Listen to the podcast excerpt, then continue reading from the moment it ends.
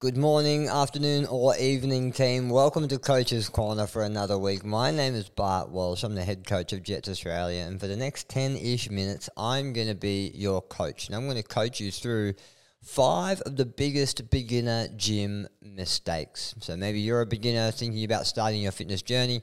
Maybe you have a friend or a family member who's about to start their fitness journey. You want to make sure they start off on the right foot. This episode is going to give you some information that will get that person off on the right foot. It may even just be you. Before I get into it, make sure you do follow the show.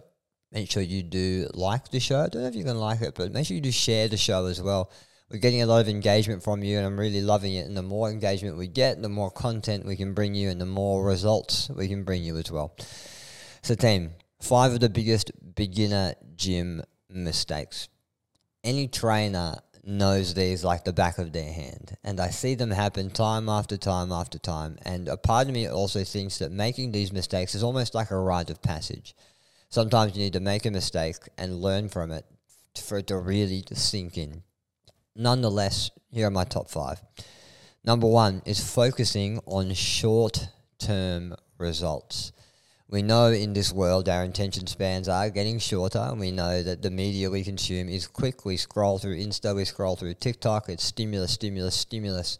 But what we've got to understand is that our body adapts slowly. It takes a long time for our body to build muscle and to consistently and keep consistently burn fat and consistently keep that fat off. It's it's a slow process.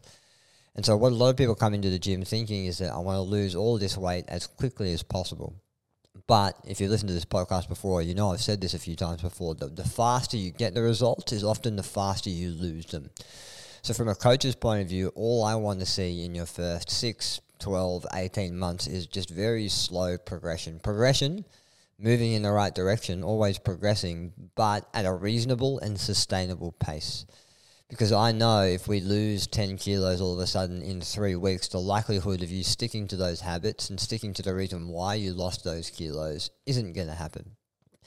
And so I like to think of this as, you know, rather than focusing on short term results, I want you to focus on consistency because the fact of the matter is, if you aren't going to the gym and you go to the gym one day a week for the next 12 weeks, you are better than you were before you started you're doing something different and your body will adapt to that. And once you own that one time a week, you can go the second and go the third. And I want you to think of consistency as an investment in a bank account. If we're, if we're in a long term deposit bank account and it gathers interest over time, it's going to gather interest the more money we put in. But initially, as we start those deposits, we're not going to see that interest given back to us. But over time, you will. So I want you to start slower than you think, and I want you to focus on consistency rather than losing all of this weight or gaining all of this muscle in a short amount of time. The second mistake I see is doing too much exercise. You heard that correctly. There is such a thing as too much exercise. As I discussed just before, simply doing something different next week, going for a half hour walk next week, will make you fitter than you were this week. It's what I like to call the minimal effective dose. What is the least amount of change we can do to elicit the biggest effect? And so, again, time after time, people come into the gym and start training five, six, sometimes seven days a week, always into the gym. And for a beginner, I think that's too much because it's not enough. It's not allowing our body enough time to recover. In fact, for an advanced lifter in the gym, six days a week and seven days a week is often too much. We're not allowing our body to recover. We're not allowing those changes to come on, and we're not creating sustainable habits. Again, we're thinking about we're thinking about long term fitness here. Fitness is a lifelong journey. I want you to be able to develop habits, and what that means is doing this one session a week, owning it. Once you once you've got that session locked in, you won't miss that session, that one time a week session. Then add in a second. And once you've owned that second and made it a habit, you're starting to make some healthy changes. Add in a third and then you can play around with how many times you come to the gym and what you're doing in the gym thereafter. But don't make the mistake of burning yourself out by going out too hot. Think that you're so you're you're you're with your body for the rest of your life. You're with your fitness for the rest of your life. You don't just jump out of the gates and run a marathon. No, you start with one kilometer and then two kilometers and then three kilometers until you make that distance. And it's the same with what we're trying to do with our body. So don't go out too hot. Leave yourself some room for progress. Leave yourself some room to add another session in or add some volume in, or add some intensity in, and don't go out too hot. The third thing, a third mistake, is doing it alone. And I think I'm a bit biased because I am a personal trainer and I've been in the industry for a long time. But a good personal trainer is worth their weight in gold. The, the investment you make in them and their program will return to you tenfold. But there's a barrier. There's a barrier between the quality of trainers out there and there's a barrier between price because let's face it, personal training can be quite expensive.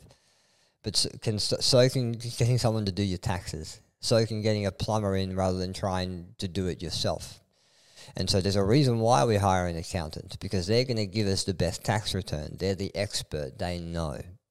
It's the same with a personal trainer. There's a reason why we hire a personal trainer because that trainer will get you to where you want to go faster and in a more solid and sustainable way.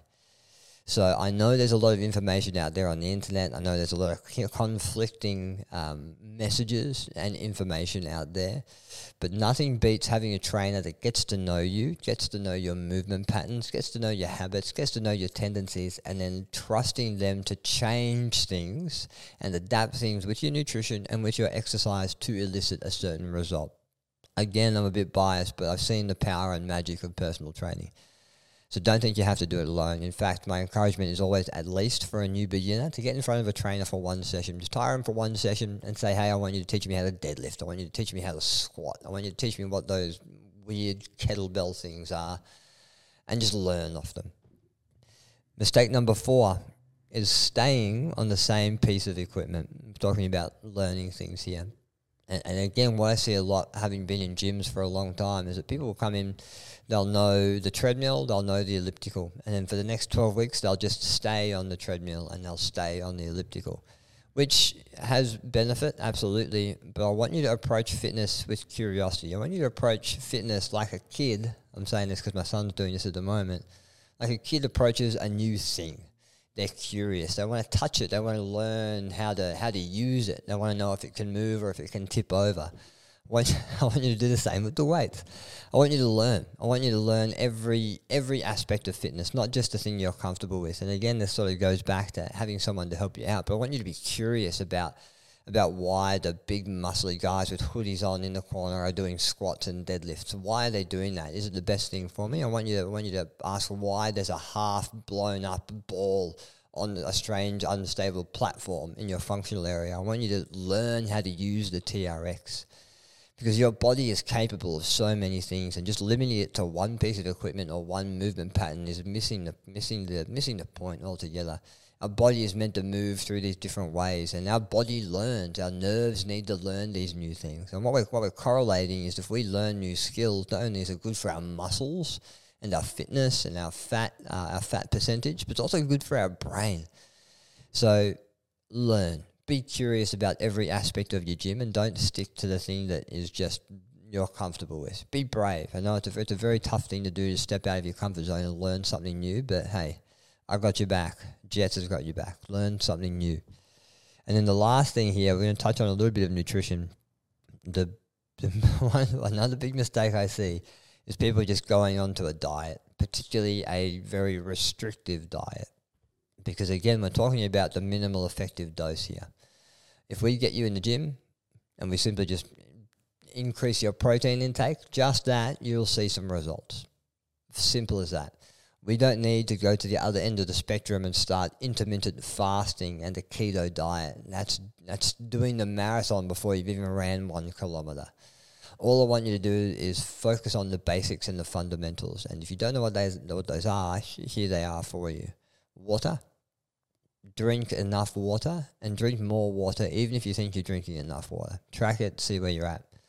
Protein I want you to make sure you're aiming for double your body weight in kilos of grams of protein. So if you weigh 80 kilos, aim for 160, which seems like a lot, and it is, but if you aim for it, you're at least going to boost your content, uh, protein intake.